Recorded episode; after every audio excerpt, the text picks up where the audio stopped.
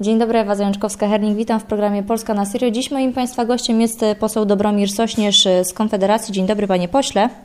Dzień dobry, witam.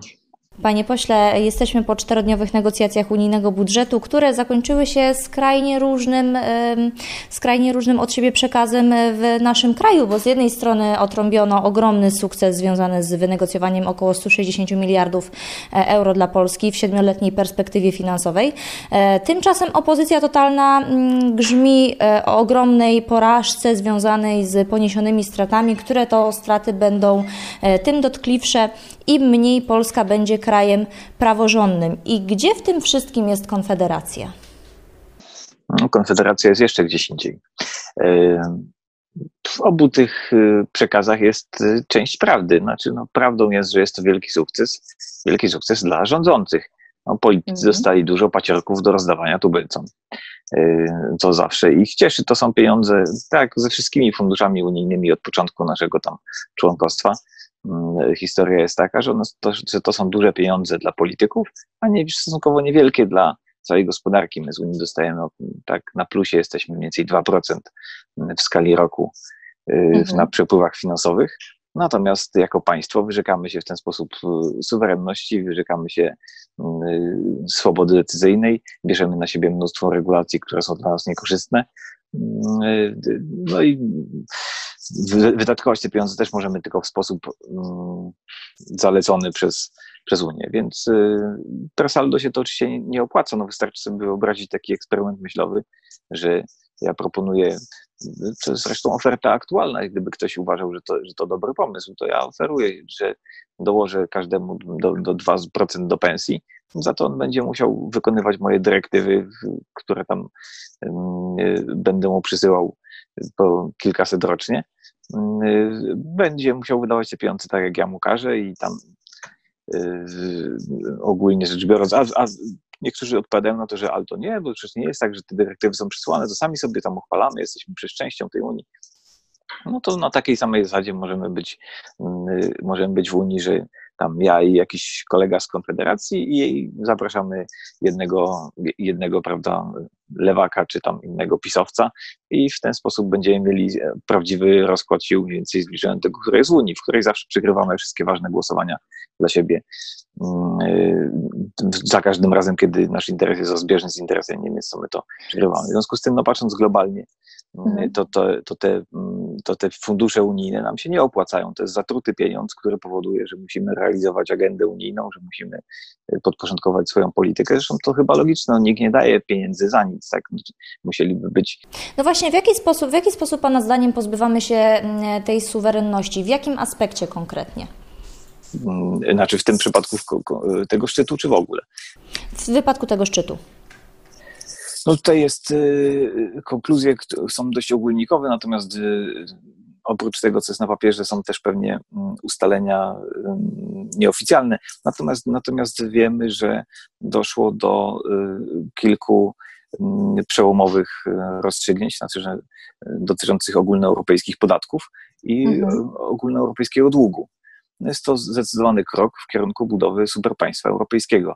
To są rzeczy, na które wcześniej się nie zgadzano a teraz częściowo pod wpływem koronawirusa, częściowo pod wpływem mm, y, tego, że po prostu na przykład polski rząd jest zadłużony i gwałtownie szuka y, kolejnych pieniędzy, które pozwolą na szybko zasypać tą, tą, tą dziurę budżetową, którą tam y, powoduje swoimi wydatkami socjalnymi. Mm, więc za, w zamian za pomoc w zasypaniu tego, tego długu my zgodziliśmy się na daleko idące koncesje na rzecz dalszej federalizacji Europy. Mm, o, tak w największym skrócie. E, e, panie pośle, doskonale wiemy, że e, rząd jakikolwiek, czy jest to rząd państwowy, czy już kolokwialnie mówiąc rząd unijny, nie ma własnych pieniędzy, więc jeżeli mówi się, że nam się coś da, no to trzeba nam to y, zabrać te pieniądze oczywiście y, w podatkach. No i teraz pojawia się pytanie, czy jesteśmy w stanie w jakikolwiek sposób przewidzieć e, bilans ekonomiczny tej perspektywy siedmioletniej? No bo mamy sytuację, gdzie e, mamy dostać około 124 miliardów e, euro, mm, tylko że w tej perspektywie no ponad 40 miliardów, są takie szacunki, będziemy musieli włożyć do tej Unii Europejskiej, żeby te pieniądze wyjąć. Tylko pojawia się też kolejne pytanie: jak taka przeciętna polska rodzina wyjdzie właśnie na takich negocjacjach? No, powiedziałem przeciętnie, to jest około 2% w skali roku do budżetu każdego przeciętnego Polaka, przy czym i tak te pieniądze nie rozkładają się oczywiście równomiernie. Są tacy, którzy wyciągną ich znacznie więcej. Mm, no są, I są tacy, którzy dostaną jedynie odpryski mm, postaci tego, że te pieniądze zostaną gdzieś tam wpompowane w gospodarkę. Oczywiście tak jest, że, że pieniądze nie biorą się z niczego, więc mm, również w budżecie unijnym w ogóle nie jestem zwolennikiem tego, że, żeby, żeby ludzie Y, czuli się bogaci y, bogactwem budżetu, a nie własnym. Tak? Więc to, że w budżecie jest dużo pieniędzy, to oznacza, że u nas będzie ich mniej. Mm, oczywiście nie, one nie muszą się wiązać z naszych kieszeniach, tak. Nie musi się to wiązać z, zawsze z, od razu z opodatkowaniem, bo są też inne sposoby zapłynienia budżetu, czyli y, kreacja pieniądza, drukowanie pieniędzy po prostu czyli odłożony w czasie podatek emisyjny, mm, albo pożyczka, tak? No, czyli znowu mhm. zapożyczamy się na koszt przyszłych pokoleń, czy nas samych za kilka, za kilka, to wszystko będzie trzeba oddać z odsetkami. Plus znowu po raz kolejny to wiąże się z utratą pewnej swobody decyzyjnej i popadnięciem jednak w zależność. Każdy, kto jest nadmiernie zadłużony, przestaje być człowiekiem wolnym i tak samo z państwami. Państwa zadłużone już nie są prawdziwie suwerennymi państwami. No więc to wszystko jest polityka na krótkich nogach. No, na, na już i teraz dostajemy pieniądze, a co będzie później, to się zobaczy. Więc y, przeciętny Kowalski na pewno odczuje y, prędzej czy później różne skutki y, negatywne tego, czyli większą inflację prawdopodobnie, bo to będzie się wiązało pewnie też z drukiem pieniędzy niż w skali europejskiej. Y, jak i z, z, koniecznością spłacania potem tych ogólnoeuropejskich długów. No pieniądze nigdzie nie biorą się z niczego, ludzie cały czas tego jak nie przyswajają. Mi się wydaje, że te pieniądze z Unii to wpłacają tam dobrzy Niemcy, którzy mają ich za dużo, nie wiedzą, co z nimi robić, wrzucają tam do, do, do unijnego morka i rozdają wesoło y, na lewo i prawo. No tak nie jest, no to te pieniądze y, dostarczamy tam w dużej mierze sami, a Y, oczywiście jesteśmy beneficjentem netto, więc dostarczamy mniej niż wypłacamy, mhm. natomiast y, no to, te, to też nie bierze się z niczego. Tak? No, ten, kto, ten, kto płaci, ten wymaga. Nigdy nie jest tak, że, że, że, że żebrak dyktuje warunki temu, kto, mu, kto go tam sponsoruje.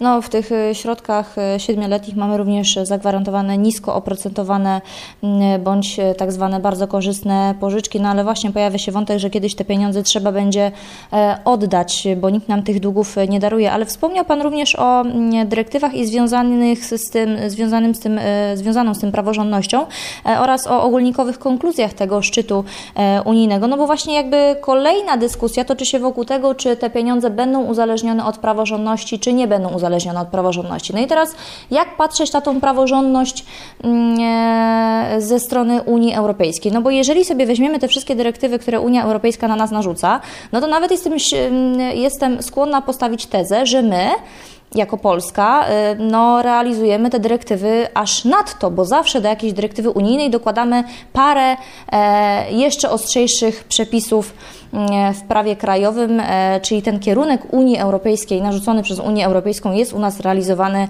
jeszcze mocniej. Więc jak to jest z tą e, praworządnością? No bo mamy takie punkty 22 i 23 konkluzji mm, ze szczytu Unii Europejskiej który mów, które mówią, że należy kontrolować praworządność w związku z przekazywanymi przez Unię Europejską e, pieniędzmi. I kolejny punkt mówi z kolei, że Rada Europejska mm, ma do tego e, wrócić najszybciej, jak się da. Każdy interpretuje sobie to jak chce i kolejną sprawą jest to, że Unia Europejska przyjmuje e, ogólne sformułowania, tak naprawdę z których niewiele wynika, a które potem są takim początkiem właśnie tych mm, daleko idących zmian prawnych. No tak, tu jest kilka wątków. Mm. Oczywiście nie wspomniałem o, o, tym wcześniej, ale jednym z właśnie z, z, środków zacieśniania tej integracji europejskiej jest również ten mechanizm praworządności. No to jest to, o czym mówiłem. No trudno oczekiwać, żeby żebrak dyktował nam warunki, żeby żebrak się nie słuchał, więc jak ten żebrak y, naciąga nas na kasę wiecznie, no to w końcu wdrażamy jakieś, a, a, a przy tym się nie słucha, tak? Potem się okazuje, że on wierzga tam i realizuje jakąś politykę, która nam się nie podoba, no to wdrażamy mechanizmy, które powodują, że żebrak będzie się jednak słuchał. Mhm. Y, no i niewątpliwie to w tym kierunku będzie zmierzało. Jakiś no, szczyt, szczytem hura optymizmu ze strony mm, PiSu i jego wyznawców jest to, że zakładają, że oni sobie jakoś z tym poradzą. No już mieliśmy przypadki tego, jak sobie poradzili w sprawie reformy sądownictwa, gdzie się upierali, że ani kroku wstecz, a potem w jednym głosowaniu musieli się nagle, jednak, jednak się okazało, że pani Gersdorf znowu jest prezesem Sądu Najwyższego, a była już osobą prywatną przecież, znaczy teraz już nie jest, no, ale to, to, potem wrócił. Mhm. Więc, y, więc tak, no myślę, że Mm, że te e, że to, że, że to wdrażanie tego mechanizmu zakończy się prędzej czy później e, sukcesem. To znaczy, no, będziemy zmuszeni mm, realizować w jeszcze większym stopniu, jeszcze bardziej podporządkować swoją politykę Brukseli, bo temu to dokładnie służy. Ale czym jest ta unijna praworządność? Bo to jest chyba pytanie, na które e, nikt nie potrafi na to odpowiedzieć tak naprawdę. No tak, no bo właśnie o co chodzi, żeby nikt nie potrafił odpowiedzieć, tylko ci, którzy będą rozstrzygać o tym, czy ktoś jest praworządny, czy nie. Wracając do przykładu, który wcześniej podałem, no to mamy sytuację osoby, którą włączamy tutaj do, do, do naszej trzyosobowej spółki, ja z kolegą i ktoś jeszcze tam, i mówimy mu, że nie tylko, że będzie tam dostawał te 2% rocznie, ale na to, na co mu powiemy, to jeszcze jak nie będzie praworządny, jeśli my uznamy, że w pewnym momencie, że on nie jest praworządny u siebie w domu, to mu nic nie damy. Jeszcze będzie nam kary płacił. Mhm. A o tym, co jest praworządne, a co nie, to zdecydujemy większością głosów. Znaczy ja, kolega i tam i, i, i właśnie nasz, nasz, nasz wspólnik. Tak? No w takiej mhm. dokładnie jesteśmy sytuacji. No co, co, co jest z praworządnością? No to już mieliśmy się okazję przekonać e, próbkę, e, zobaczyć próbkę tego, że na przykład nierówny wiek e, emerytalny sędziów, to było pierwsze, czego się Unia przyczepiła przecież w całej naszej reformie sądownictwa, to był to, że mamy nierówny wiek dla kobiet i mężczyzn mm, emerytalny, tak? Mhm. To jest brak praworządności. Takie rzeczy y, y, mogą, mogą nas kosztować odebranie tych, y, tych, tych subwencji. Także, tak jak powiedziałem, jest to zatruty pieniądz. Nie bierze się takich rzeczy, nie wchodzi się na spółkę. No, nikt przytomny na taką spółkę by się nie zgodził. Myślę, że nikt z naszych widzów nie podpisałby czegoś takiego, gdyby mu coś takiego podtykał jako osobie prywatnej, ale jak ludzie słyszą o miliardach euro, to małpiego rozumu dostają, w ogóle przestają racjonalnie myśleć i tylko tak, tak, zgódźmy się na wszystko, ogon pod siebie, ruki paszwam i słuchamy, co, co Bruksela mówi. Ale to uważa Pan, że w ogóle nie powinniśmy brać tych pieniędzy z Unii Europejskiej, nawet przy tym e, wkładzie w perspektywie siedmioletniej, no bo wychodzi na to, że jednak dostaniemy tych pieniędzy więcej niż włożymy. No, uważam, że powinniśmy się wypisać z Unii, w związku z tym nie moglibyśmy wtedy brać tych pieniędzy. To oczywiste.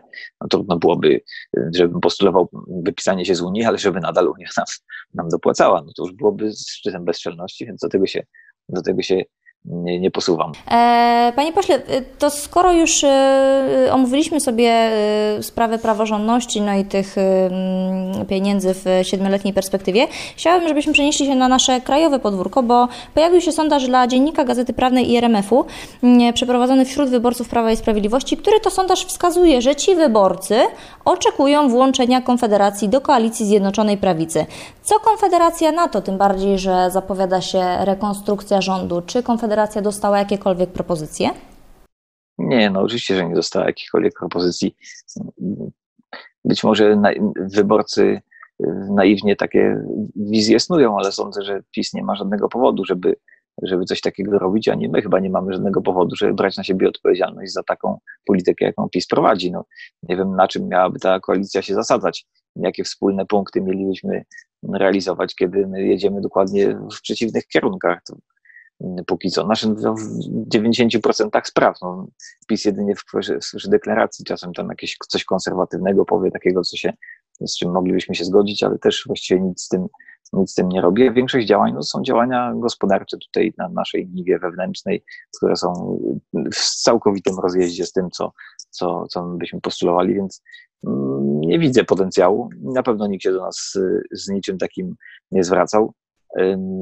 O niczym mhm. takim nie słyszałem, nie wiem i zaprzeczam. A nie ma w Konfederacji żadnego rozłamu, bo też pojawiły się takie pogłoski, że w związku z głosowaniem w drugiej turze podzieliliście się praktycznie, znaczy wy się podzieliliście, wasz elektorat podzielił się praktycznie na pół między wyborców Andrzeja Dudy i między wyborców Rafała Trzaskowskiego, albo raczej między pisem i antypisem, bo to był ewidentny plebiscyt. Nie ma w związku z tym żadnego rozłamu w środowisku Konfederacji. Dalej zostaniecie mm, tak jednolitą siłą, mimo że różni Was wewnątrz tak wiele? Nawet na trzy nasz elektorat się rozpadł, bo byli wyborcy Dudy Trzaskowskiego i wyborcy dwa razy XD. Albo ci, co no nie tak. poszli w ogóle do wyboru. Yy, I to też była całkiem spora grupa. Nie, nie, no to, to dylemat, który się pojawił przed tą drugą turą, był naprawdę trudny do rozgryzienia. Zresztą poświęciłem cały wpis dłuższy tam mm, u siebie na, na Facebooku, analiz, próbując przeanalizować te, mm, te warianty i nie dziwię się tym, którzy, przede wszystkim nie dziwię się tym, którzy zostali w domu, bo to byłem ja, między innymi, y, mhm. ale rozumiem y, z jakich powodów niektórzy chcieli głosować na Trzaskowskiego i rozumiem z jakich powodów niektórzy chcieli głosować na Dudę. No tutaj to był wybór między jednym złem a drugim złem, między dżumą a cholerą i no nie, nie, nie było łatwej odpowiedzi na kogo. Ale w związku z tym żadnego rozłamu, ale w związku z tym żadnego rozłamu w kole poselskim nie ma chyba odnosimy się wzajemnie ze zrozumieniem do, do, do tym, że w tym trudnym, w tej trudnej sytuacji podjęliśmy inne, inne wybory. Także nie, nie, nie szykuje się żaden rozłam, ewidentnie działamy razem tak jak wcześniej i to są jakieś tylko złośliwe pogłoski. E, panie pośle, chciałabym, żebyśmy, żebyśmy odnieśli się jeszcze do e, głośnej ostatnio Komisji do Spraw e, Ochrony Środowiska, podczas której procedowany był obywatelski projekt dotyczący udziału dzieci w polowaniach. Chciałabym, żebyśmy odnieśli się do Pana wypowiedzi, ponieważ podczas tej komisji powiedział Pan, że cytuję, o ochronę dzieci przed udziałem w polowaniach upomina się lewica, która uważa, że 16-latka ma prawo dokonać aborcji, ale nie może iść z ojcem na polowanie. Wychowujcie swoje dzieci jak chcecie, zamiast je skrobać. Mocna bardzo y, wypowiedź. E, I jeszcze wcześniej powiedział Pan, że możecie wychowywać dzieci na miejskie wymoczki, które będą miały naiwną wizję pluszowego świata, gdzie nie ma zabijania i krwi. Niestety miejskie wymoczki potrzebują twardzieli, którzy ich czasem obronią łapy precz mm, od naszych dzieci. Jak to jest, że do 2018 roku nie było absolutnie żadnego problemu z tym, żeby dzieci brały udział w polowaniach i nagle w marcu 2018 roku rząd zdecydował, że to jest y, niedozwolone? Prawda? No to najbardziej w tej dyskusji mnie mnie zastanawiało to, że ci ludzie mówili o tym dopuszczeniu dzieci do polowań, jakbyśmy to próbowali naprawdę wykonać jakiś eksperyment społeczny niewidziany na świecie. Że ze zgrozą mówili o tym, co się, co się może wydarzyć, jeśli my do tego dopuścimy. A tak po pierwsze jest na całym świecie, poza Polską, i tak też było w Polsce jeszcze y, dwa lata temu, tak?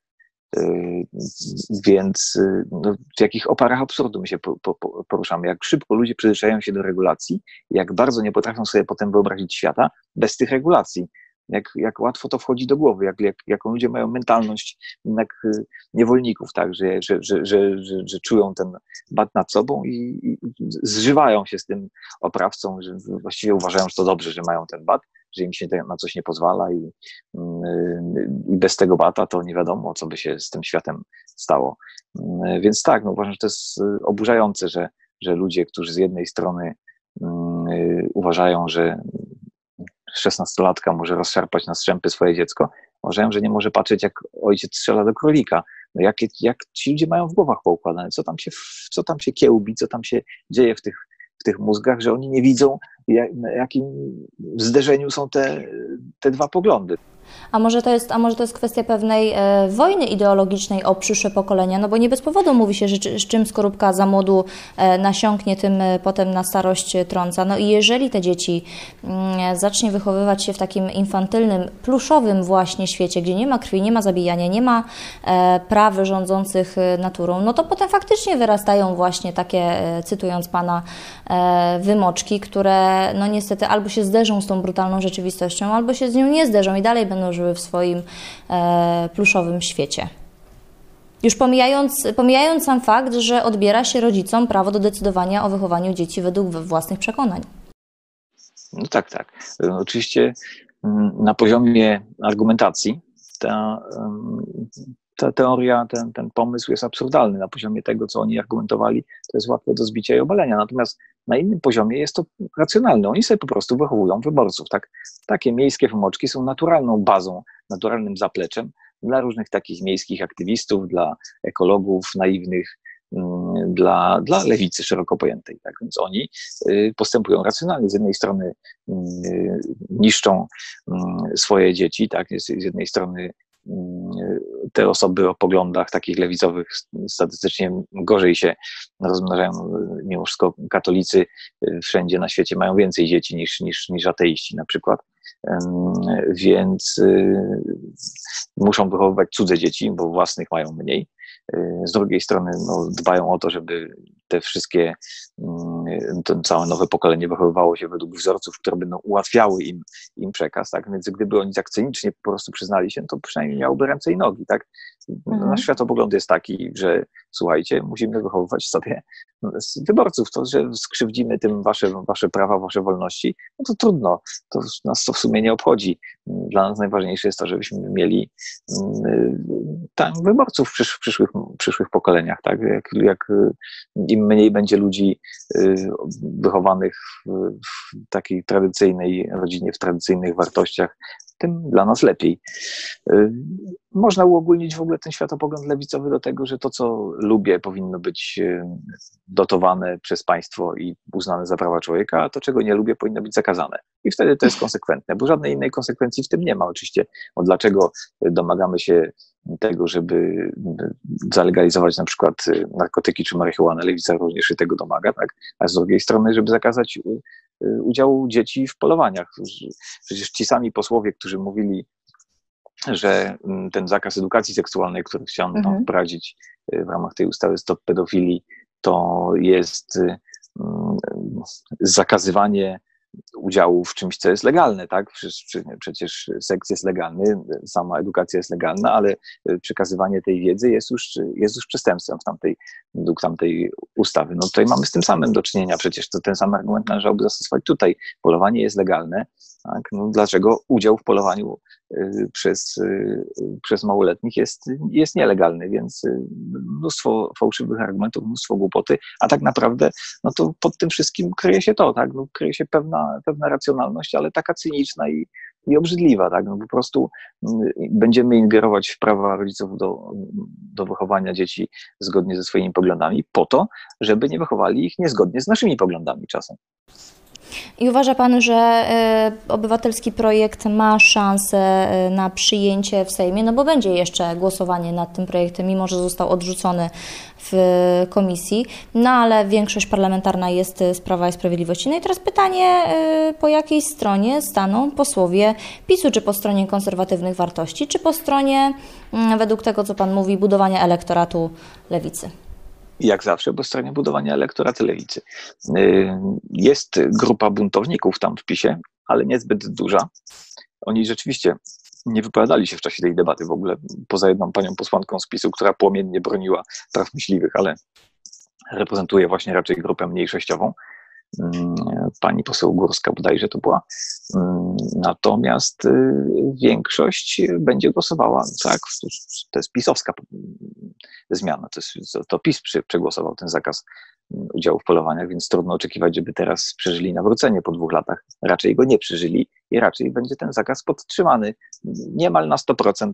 Y, możemy być pewni, że zostanie podtrzymany, znaczy projekt obywatelski będzie odrzucony. No za będzie chyba PSL, będzie Konfederacja, no i część PiSu, no ale jest to zdecydowanie za mało, żeby odrzucić. Najgłośniej się temu sprzeciwiają, mm, temu projektowi obywatelskiemu się sprzeciwia Platforma Obywatelska i Lewica, no ale po cichu PiS, który tam y, jest y, przeciwko, chociaż się nie cieszy, nie jest z tego dumny, ale, się, ale, ale będzie, będzie też przeciwko temu projektowi, y, przyczyni się do tego, że to, że to po prostu polegnie.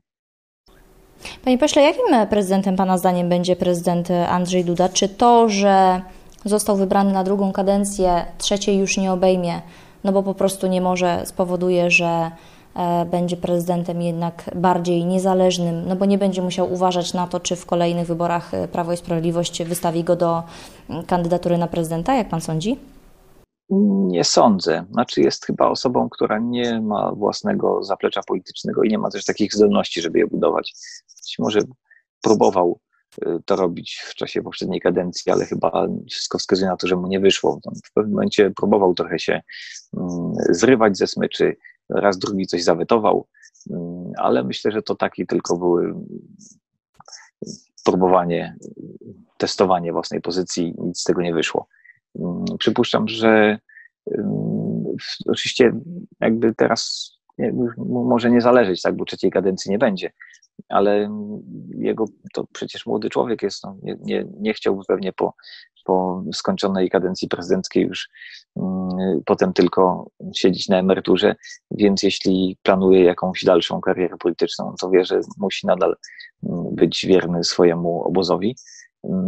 W dodatku obawiam się, że tą jedną z rzeczy, którą słusznie zawetował w poprzedniej kadencji, to była ordynacja wyborcza, mhm. projekt zmiany ordynacji wyborczej na taką, która byłaby niekorzystna dla wszystkich mniejszych partii niż Platforma i PiS.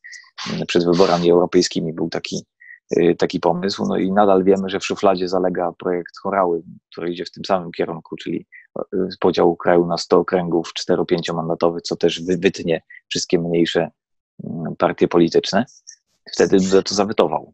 Y, zawetował to prawdopodobnie dlatego, że no, zdawał sobie sprawę, że pod, jeśli PiS samodzielną większość zdobędzie w Sejmie taką konstytucyjną, a, a przy takiej ordynacji była na to szansa, to on już w ogóle nie będzie do niczego potrzebny, tak? Po prostu mhm. będzie, będzie już tylko strażnikiem Żerandola, więc chyba dlatego to zawetował. Pytanie, czy pod koniec tej kadencji Sejmu nadal będzie miał taką motywację, no, ponieważ trzeciej kadencji i tak już nie będzie miał, to może nie będzie mu zależało i podpisze tę ordynację, która no, będzie już końcem mm, jakiejś takiej yy, pluralistycznej demokracji w Polsce. Będziemy mieli tylko dwie partie w, w Sejmie do skończenia świata. A być, może będzie, a być może będzie budował swoje zaplecze polityczne, bo również różne pogłoski dochodzą, że w ramach rekonstrukcji rządu część ministrów może właśnie zostać e, w tym zapleczu prezydenta. Zobaczymy, jak to będzie z niezależnością prezydenta Andrzeja Dudy. Ale widzieliśmy, jak to wychodziło. No, próbował tam chociażby naciskać w sprawie Kurskiego, tak? No i jak PiS go bezwzględnie ograł, no, ośmieszył go, okpił wręcz po prostu w, w, w sprawie, na którą patrzyły mm, miliony Polaków, tak? Więc y, sądzę, że ma zbyt słabą pozycję i nie potrafi jej budować. Zresztą był człowiek wyciągnięty niemal znikąd. Pamiętamy przed wyborami prezydenckimi, tam pół roku wcześniej, to nikt nie wiedział, kto to jest Andrzej Duda. Tak naprawdę PiS wyciągnął go, jak Kaczyński wyciągnął jak królika z kapelusza, zrobił z niego człowieka. No i tak, tak zostało, że, że Duda nie wykazał zdolności do budowania. Ja, ja bym na to nie stawiał w każdym razie. Nie, nie jest to oczywiście całkowicie wykluczone, ale ja, jeśli miałbym stawiać, to uważam, że ta prezydentura będzie e, kolejną kadencją takiej raczej uległej polityki wobec, e, wobec Nowogrodzkiej nie skończy się żadnym spektakularnym wierzgnięciem. No, na pewno na jesieni będzie, y, będzie gorąco, tuż po wakacjach, bo wiele zmian się zapowiada. Bardzo Panu dziękuję za ten polityczny komentarz. Gościem programu Polska na serio był poseł Dobromir Sośnierz z Konfederacji. Bardzo dziękuję. Dziękuję.